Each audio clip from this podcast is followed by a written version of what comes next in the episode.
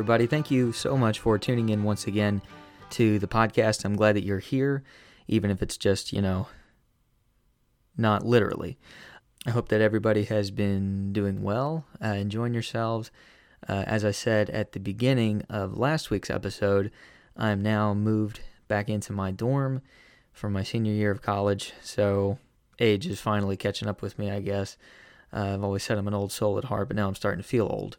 Hopefully, the next four years won't go by as quickly as the last three years have, but I wouldn't bet the farm on it. So, for this week's episode, before I tell you about my guest and get into our interview, I want to go back to something I've talked about a little bit before, but something that I want to go into a bit more detail now. So, when I started this podcast, I wanted to provide a platform for folks to tell their own stories relating to Appalachia, whether they're from Appalachia, whether they moved here. I just wanted to provide a platform for folks to tell their stories. And I wanted to highlight the beauty and the diversity and the complexity of Appalachia because I am proud to be from there. And it's a place that has a lot of difficulties and a lot of challenges, but it's a place that I want to see made better for everybody. But another goal that I had when I started this project was to educate more people, especially you know people my age, on the importance of not only Franklin Roosevelt's presidency but the New Deal itself. And the reason that I wanted to do that is because when you study American history, American political history, and in some ways when you study world history, Roosevelt's presidency and the New Deal is a watershed moment. What I mean by that is, after it, things were not quite the same as they were before. Not just here in the US, but also across the world when you consider his leading the country through most of World War II. But the New Deal itself not only changed the relationship between the office of the presidency and the rest of the federal government, but more importantly than that, it changed the relationship between the federal government and the citizens of the United States. For the whole of American history before Roosevelt, generally the idea was that people ought to be left alone and that the federal government did not have a responsibility to provide for material well being, uh, economic prosperity, and economic rights as we understand them now. Now, a lot of people still feel that way. Maybe some of you all feel that way, that it's not the federal government's place to provide for those rights. But I think it is. So do a lot of other people. And it's okay to disagree about that and to argue as to whether or not that should be the case. What you can't argue, though, is that since Franklin Roosevelt's presidency, many people have believed and still believe to this day that it is the federal government's responsibility to provide for the material well being of its citizens, not just to protect our rights to free speech, free expression, freedom of religion, freedom of press, but our rights to economic well being, our rights to organize in a labor union, our right to relief when economic circumstances are not the best. Ever since Roosevelt, no matter how conservative the president or the Congress, that fundamental idea that the government has those responsibilities to the citizens, we've never been able to get away from that. Now, like I said, I happen to think that's a good thing. I think that we ought to take that a little bit farther. And that is one of the reasons why I've wanted to use this platform as a way to educate other people about the New Deal. Now, I'm not an expert by any means. I often joke that I am an expert on all things Roosevelt and the New Deal, but I'm not. Uh, and I'll be the first to tell you that he, Roosevelt, and the New Deal did not get everything right. There was a lot born from his time in the White House that was bad. But despite that, you can't argue that there was a lot of good that did come from his presidency and that came from the New Deal. Now, over the next few weeks, I'm going to be planning a series of episodes talking about different programs about the New Deal and their importance when they were enacted, but also their importance to us now. Not just in Appalachia, where we are in desperate need of federal economic revitalization, but across the country and indeed, in some instances, across the world. In his second inaugural address, Roosevelt said that, and this is one of my favorite quotes by him the test of our progress is not whether we add more to the abundance of those who have much. It is whether we provide enough for those who have too little. I think that's still the test of our progress. There are a lot of people out there in the United States and across the world who are going without, but who should have plenty. And that's a problem. It's a problem that we need to fix, and it is all of our responsibilities to work together to fix it. So until that day, I want to try to do my part in talking about the New Deal, its positive effects, its negative effects, but overall, its importance not only to our past, but to our future. And to that end, joining me on the podcast this week is Jonathan Alter, who is a noted journalist, author, columnist who wrote my very favorite book, on FDR and the New Deal. It's called The Defining Moment FDR's First 100 Days and the Triumph of Hope. And Mr. Alter writes about the first 100 days of Roosevelt's presidency and all of the programs and ideas and ways to bring the country back from the worst of the Great Depression took shape in the early days of Roosevelt's administration. So he and I discuss how he came to write the book, its importance uh, to our own times, the legacy of Roosevelt and the New Deal.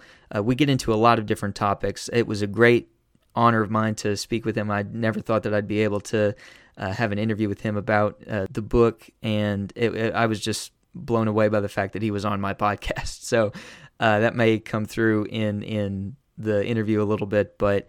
Uh, I really enjoyed this conversation with Mr. Alter. I hope that you guys enjoy listening to it. And without further delay, let's get into it.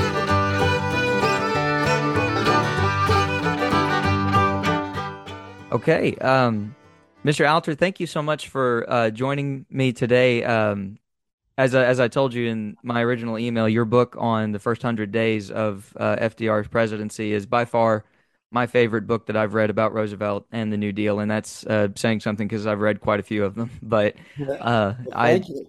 yeah, of course, and uh, thank you for agreeing to to be interviewed.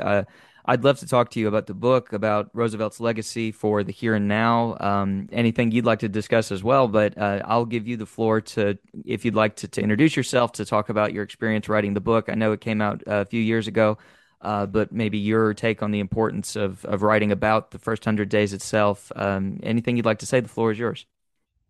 Uh, okay, well, thanks for having me. Um, this goes back a ways. The uh, the genesis of this book, which was my first book, um, I've now written five, uh, and um, in um, the uh, the late 90s, I was um, kind of searching around. I knew it was time for me to write a book. I was at that time a columnist at Newsweek magazine in the days when Newsweek was a really great magazine. And um, I was kind of having some trouble figuring out what to write about. And um, there's an editor um, at a big publishing house who wanted me to do a book, and we couldn't really settle on a topic. And at that time, I was um, I had a second job, um, which I still have. Uh, I had a contract with NBC News.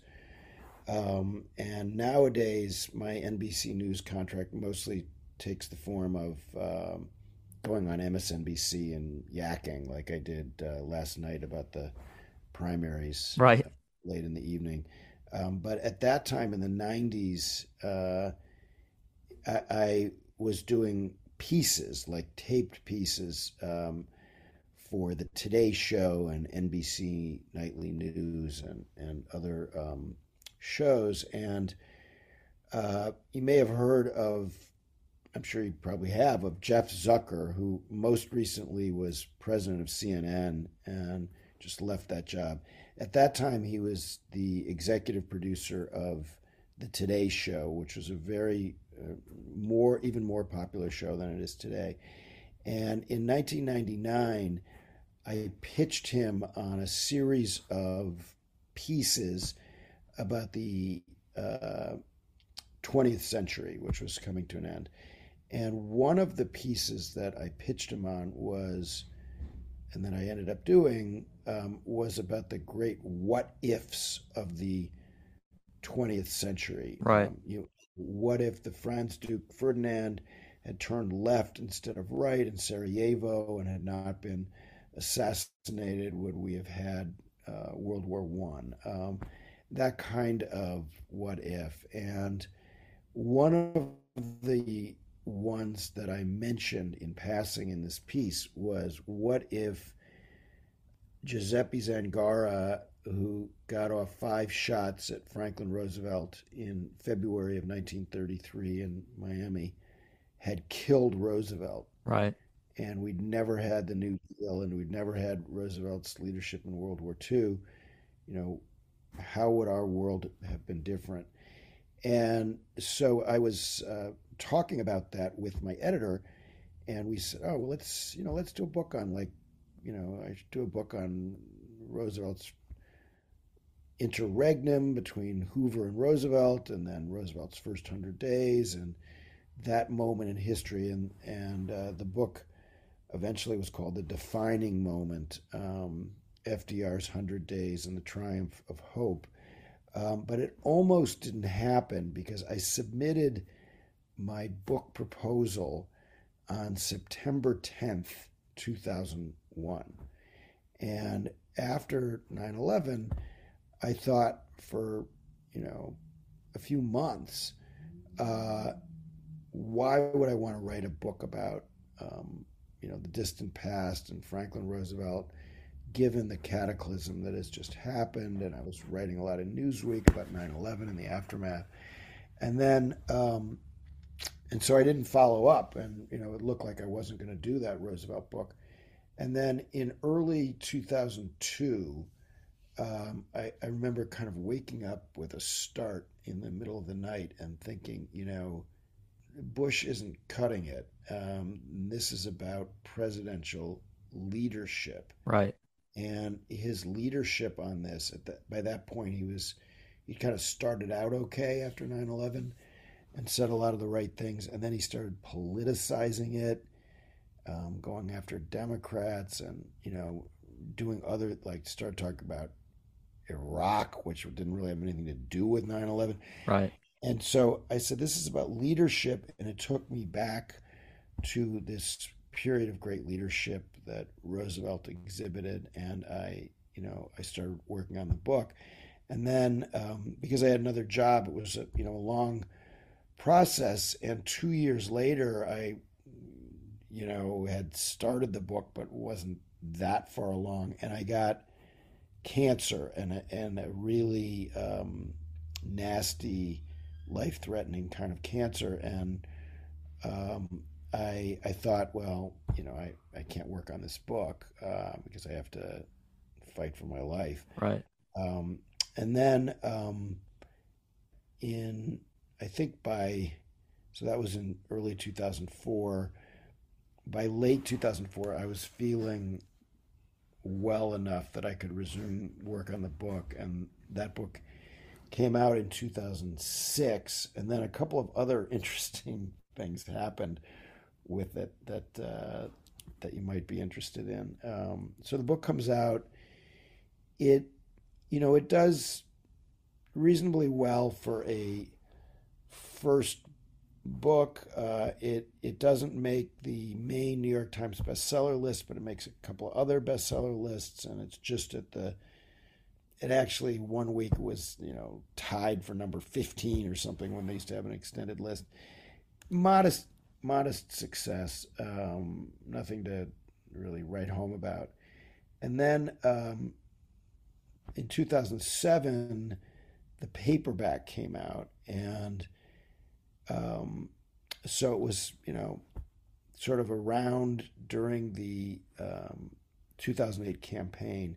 Right. And if you remember, the economy went to hell in in 2008, and Obama's elected, and everybody's talking about FDR. Right. the economy, you know, the country's curled up in the fetal position the way we were in 1933, and not quite as bad, but and uh, Obama is on 60 Minutes as the president elect, and uh, he says that you know in a very widely watched interview that he's reading two books about Franklin Roosevelt, uh, and uh, and so then the um, New York Times asks Robert Gibbs, his press secretary, you know, what are the books that he's reading? And he says, The Defining Moment, and then a book by a guy named Jean Edward Smith. Um, and that goes in the New York Times, and suddenly,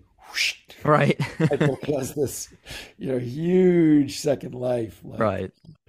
And, um, uh, you know, a, a lot of people in the in that kind of situation, they want to read what the new president's reading, right? Right. But then later on, you'd see, well, look, the, all the people around, not all, but a lot of the people around President elect Obama are reading Jonathan Alter's book, The Defining Moment. So I thought that was pretty great.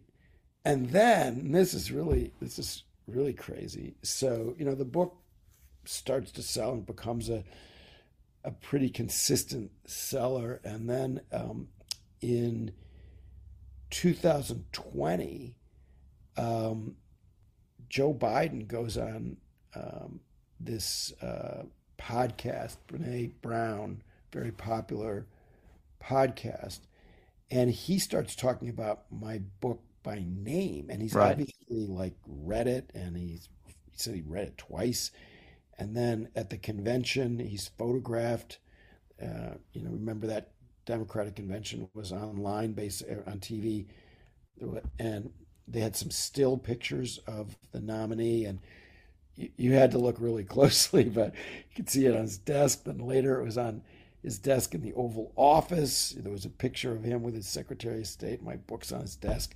So all that kind of thing really um, has has given it life. I don't think that's really answering your question. I think you want me to tell you what the book is about, and I've just told you about you know the narrow promotion of the book and how it was good for me. So let me try to just very quickly tell you what I tried to do in the book. Um, I um, I didn't write a biography of FDR. Right. It, it was a, a book um, with uh, uh, you know a few chapters of background, biographical background, to try to explain where he got the confidence that he needed. Right to pull the country out of the out of the depression or at least out of its mental depression since the economic you know problems didn't really end till the till we began providing arms for the allies uh, just before the onset of World War II um,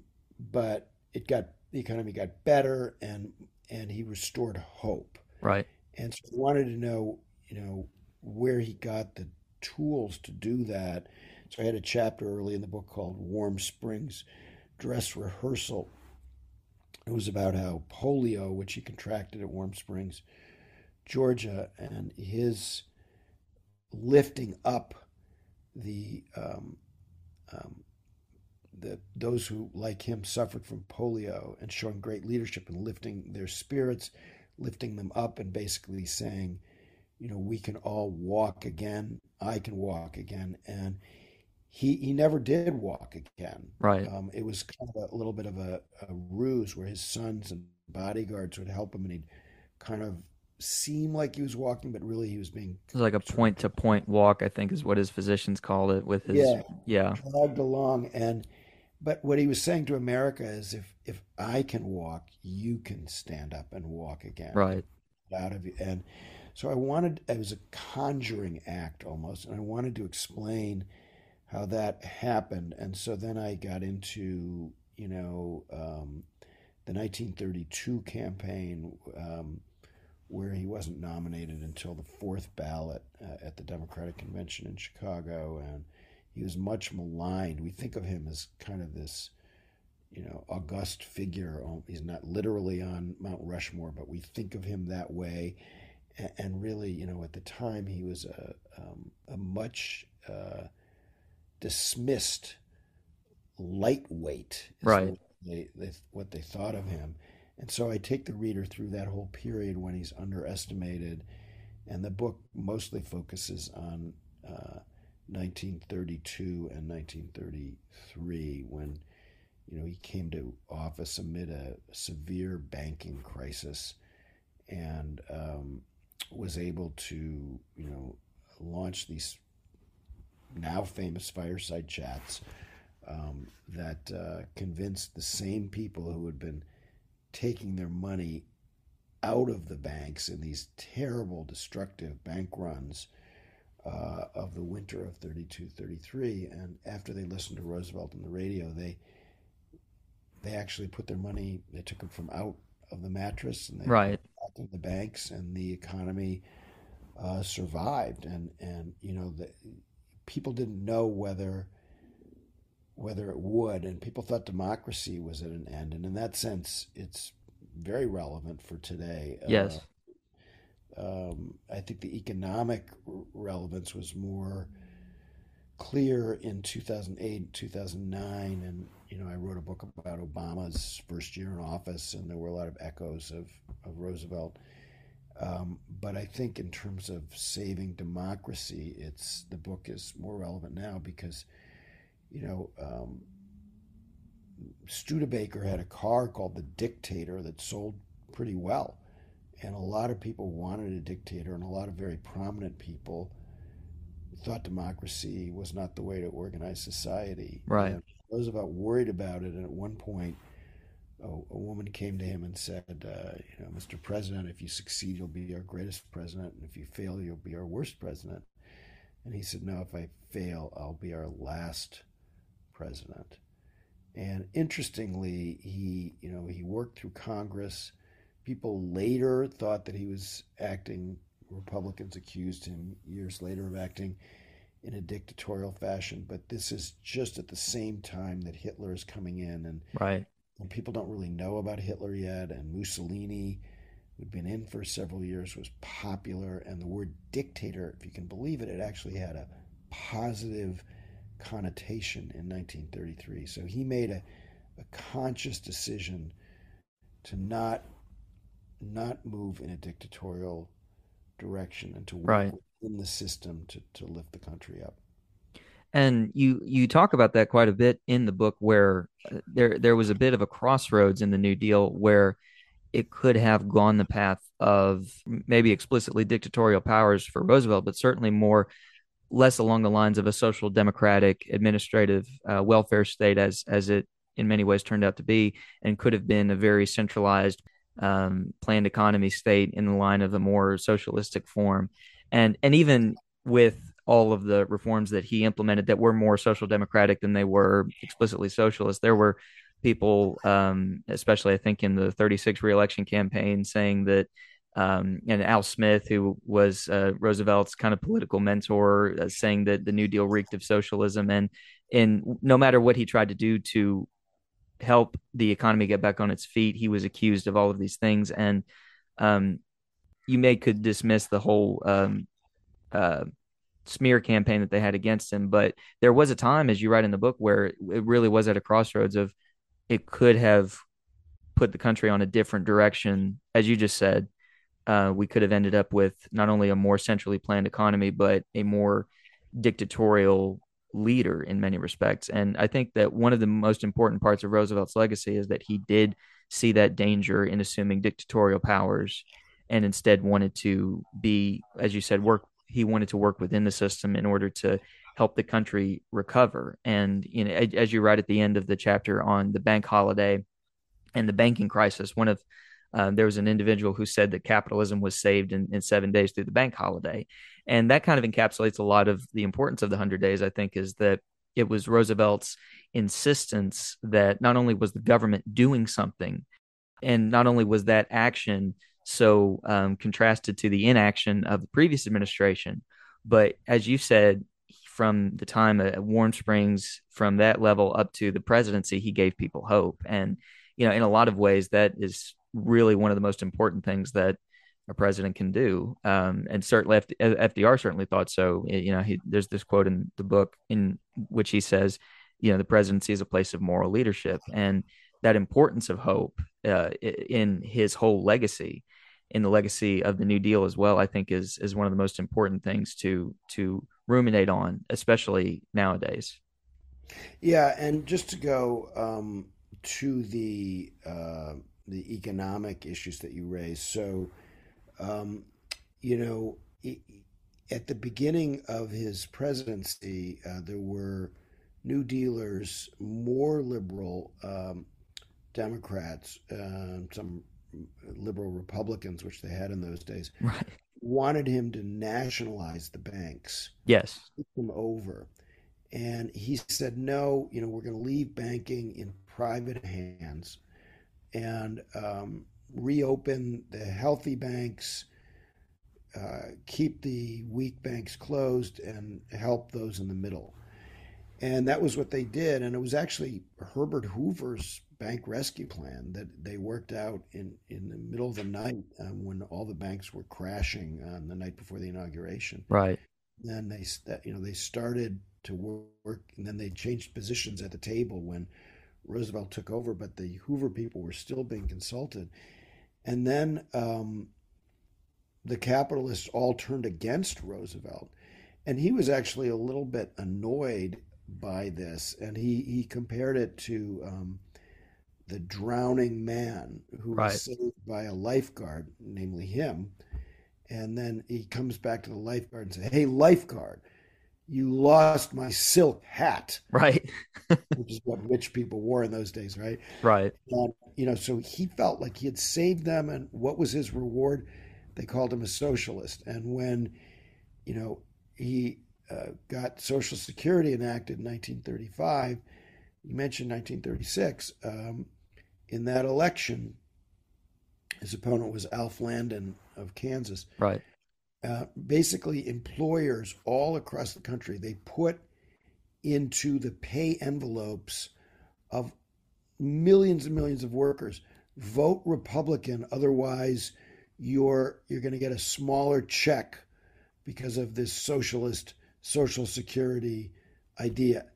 And instead, Roosevelt, instead of those workers, you know, listening to their bosses, they followed Roosevelt, and he carried all but two states when he right. ran for reelection, um, Maine and Vermont, and and which were very Republican in those days. And so, um, you know, and in places like West Virginia, I mean, he was a huge, huge hero. Yes. And it, it really, um, uh, it's very striking to me the way West Virginia voters, just to focus on that state for a minute, you know, have changed in their attitude toward, you know, what government might owe them. And um, um, I think you actually see it a little bit in, you know,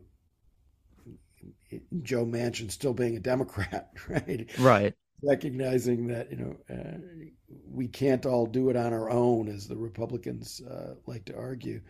Um, but just to give you a sense of Roosevelt's staying power in West Virginia, so in 1960, when you had the famous primary between Hubert Humphrey and John F. Kennedy, and my first boss was running uh, Kennedy's campaign in Kanawha County.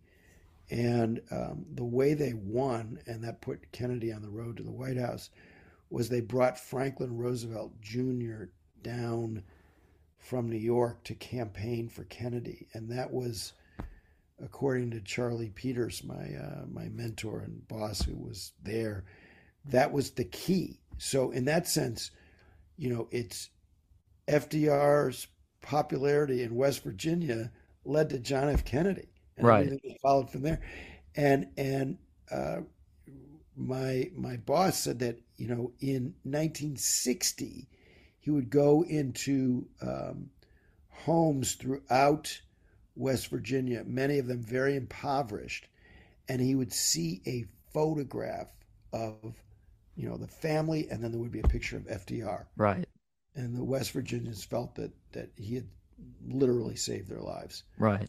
Uh, and um, and they they remembered that you know there was a time when government um, could really deliver for them. Right, and you know, that is um, equally felt in, when you talk to a lot of older folks here in Eastern Kentucky. Um, you know, my my great grandparents and my grandparents. You know, the biggest reasons that they, when they registered to vote, registered as Democrats was Franklin Roosevelt and the New Deal and the legacy of the New Deal and um, the government being, as you said, a force to help them improve their lives. And this is actually what I'm planning to write my my senior thesis about is how the New Deal led to that. Um, not in in some sense, it did lead to a kind of political loyalty of a lot of folks in Appalachia to the Democratic Party, but more importantly, to a expectation that government should be there to help improve material conditions of people who had been, as as Roosevelt put it, the at the bottom of the economic pyramid, and and that legacy is uh, even with as more regions of Appalachia tend to vote Republican. When you when you know when you talk to people on the ground, the the core ideals of uh, that a lot of people still have of government being an institution that has responsibilities to them and should make good on those responsibilities is still very powerful. And and I think that that is one avenue that that the Democrats now have to to appeal to to folks around here is by going back to that model of Roosevelt and the New Deal. I just read a book about the 2020 Democratic primaries, and towards the end, when it was Sanders and Biden as really the only two serious contenders left, it was uh, Congressman Ro Khanna, who was, I think, co chair of Sanders' campaign, who was telling him that he needed to lean more into that, you know, being the, the next phase of the New Deal, how that could help him. And, and I think that that's an avenue that's still open to Democrats now. But more importantly, I think that, and this goes back to another point that you make in the book, is the how uh, the New Deal redrafted, as you as you say many times in the book, the social contract in America. How you know we could not just rely solely on ourselves and we couldn't trust the um, you know throes and, and such of the market. There had to be a force in the background that could make sure that regardless of how the market ended up behaving as a result of different investments or whatever that a bottom line of care would always be there for folks who needed it and that's uh, uh, symbolized in, in social security and so many other of the programs that whether they started in the New Deal and continue to this day, or whether they were inspired by the New Deal, such as many uh, programs of the Great Society, and continue to this day. That expectation of government to do something and, and to be active, uh, I think, is still very, very uh, resonant today. And I think that's especially now as we, you know, with the past two years of the pandemic, have been three years now, have been having a new conversation about the responsibilities of government and what government owes to its citizens. I, I, think in many ways it's the same conversation that we were having in, in the 30s with with Roosevelt, and uh, I think that's one reason why it's so important for people, especially you know a younger generation like myself who uh, doesn't remember uh, their parents. Do, my parents don't talk about Franklin Roosevelt because they didn't live through him, but my grandparents might. It, it's important to ruminate on that part of his legacy. I think. Yeah, I mean, I think you're touching on important points, and you know this this question of what we owe each other. I mean, what is a a new deal? A deal is a contract. It's a, a social contract, and you hear some talk on the left now in American politics about a green new deal, uh, which would, you know, they didn't get, but if uh, if this latest Inflation Reduction Act goes through, it will be a partial Green New Deal and very, very significant investments in clean energy, which create jobs and protect the planet at the same time. Right. You have, you know, the very large infrastructure bill, which people have almost forgotten about now. You now have a large uh, bill uh, supporting the semiconductor industry, the the chips bill. And so these are in the spirit of the New Deal, all of these these bills, and they also uh, they they represent a really stark difference between the parties, e- even when some of them like get some, you know, on on the chips bill because it was in many ways directed at China. You know, there was some Republican support, but ideologically, there there is this continuing distinction between Democrats and Republicans on this core economic issue um, of what the government owes us and what we owe the government, you know, in terms of, um, you know, uh, our willingness to work. So FDR was not big on um, welfare, even though right. aid to families with dependent children started in under the New Deal. Right. That was originally seen more um, for widows and orphans, uh, and um, Bill Clinton's welfare reform was more in the spirit of FDR than I think a lot of progressives recognize who might like to, you know, attack it. So Roosevelt really believed in work.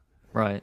And I think that um, you hear some of these themes echoed by uh, Biden, by you know, in in in your region. Uh, you hear Tim Ryan, who's running for the Senate in Ohio. He's, uh, you know, echoing some of these these uh, pro labor, pro working families arguments. Right. Are often directed at corporations as right. being, um, you know, the source not just of our jobs, but of of a kind of a um, oligarchy uh, that is not working in the interests of the American public, and that at a minimum, these corporations and wealthy individuals need to be taxed more. So Roosevelt was a huge believer in taxing the rich. Right. And, you know, he basically thought, um, if you can believe this, that uh, past a certain amount of income, uh, you should be taxed, you know, over 90%. Right. And that level of taxation existed for a long time in this country. Um, so I'm, you know, I'm looking at the same things you are, which is will um, voters in Appalachia return to their kind of economic roots, or will the so called social issues that are sometimes used to distract people from their core economic interests? will they, um, you know, continue to uh, to dominate? Um, I mean, I was really, really struck by how well Trump did in your part of the country, and sure. I don't fully understand it. I mean, I, I think it was my my sense was that a lot of it was just kind of like a big middle finger to liberal elites um, but um, you know, done um, uh, a little bit more out of emotion than out of a real sense of whether he was going to advance um, their material well-being. I think that a lot of it was uh, uh, certainly a bit of both. You know, the the idea of how you know, for the past few election cycles, um, I think since I think for Kentucky, 1996 was the last time that uh, the state went Democratic, and I think that may have been the last time for West Virginia as well. Uh, I think a lot of it is since you know in that time we've consistently re- this region has consistently voted Republican. I think that a lot of that has to do with how you know there are a lot of folks around here of every you know political stripe. You know we've you've got conservative and progressive folks who, in a sense, feel the same way in that the um, Democratic Party has shifted its focus to areas where, quote unquote, it can win. So the the idea that there's really nothing to gain here has led them to not focus as many resources on Appalachia and and you know the different um, uh, folks who the, the folks who live here.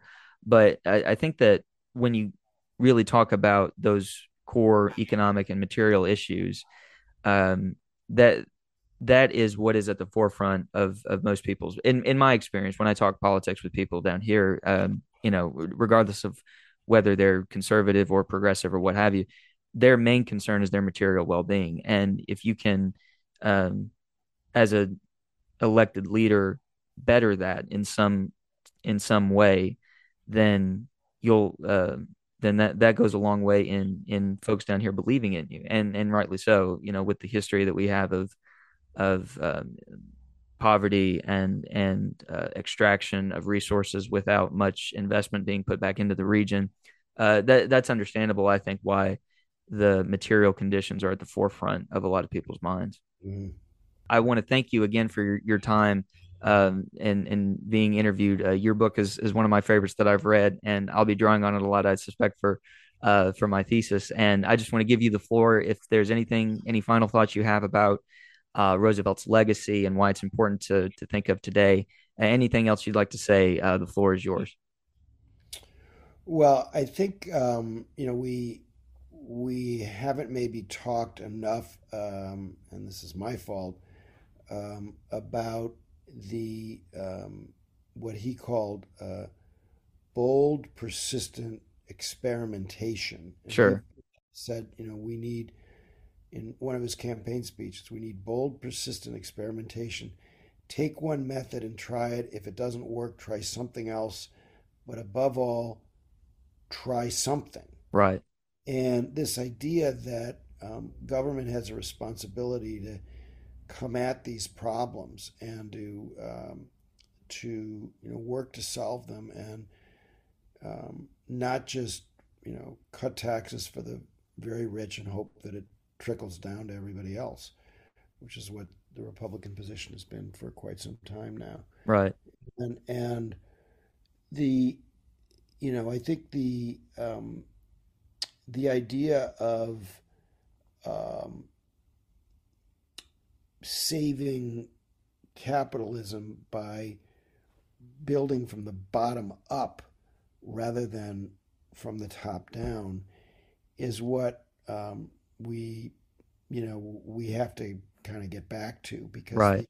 income disparities now are like those of the 1920s, and a lot of the um, main effects of the New Deal was to um, lessen those disparities.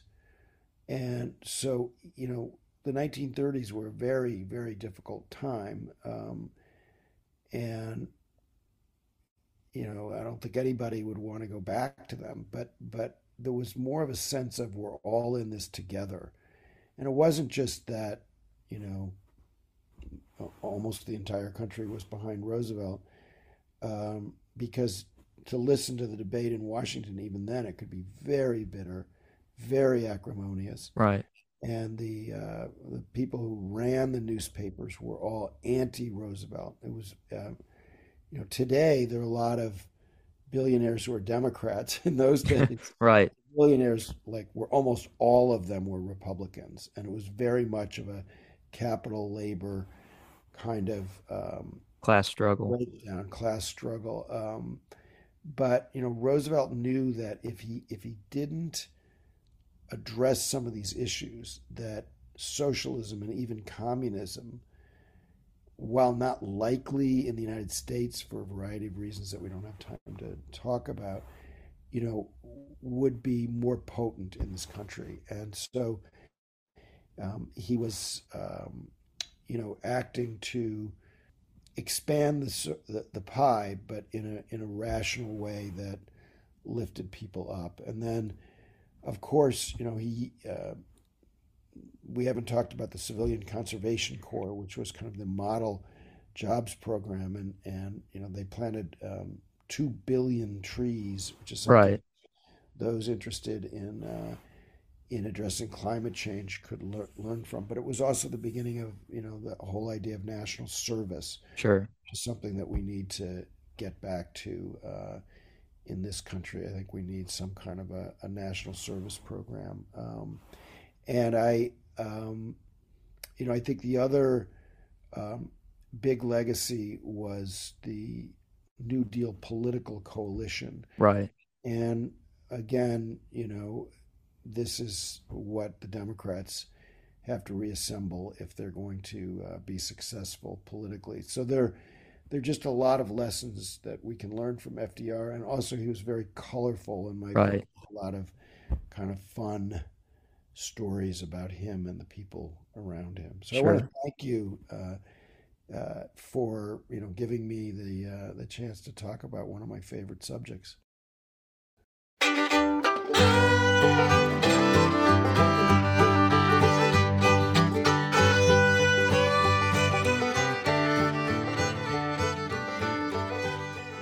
Well, y'all, thank you so much for tuning in for this week's episode. I hope that you enjoyed it.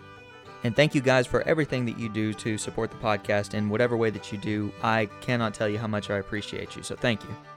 If you like that music that you're listening to in the background, that is a piece called In the Sweet By and By by a great artist named Zechariah Hickman. And you can find him on YouTube. Be sure to check his channel out. Be sure to follow the podcast on social media for all of the updates going forward. It's at App Firesides on Facebook, Twitter, and Instagram. Make sure to join us next week for another installment of our Sights to See and Places to Be in Appalachia series. And be sure to join us the following week for another full length episode. But until then, stay safe, stay healthy, love your neighbor, and do good things. Catch you guys next time.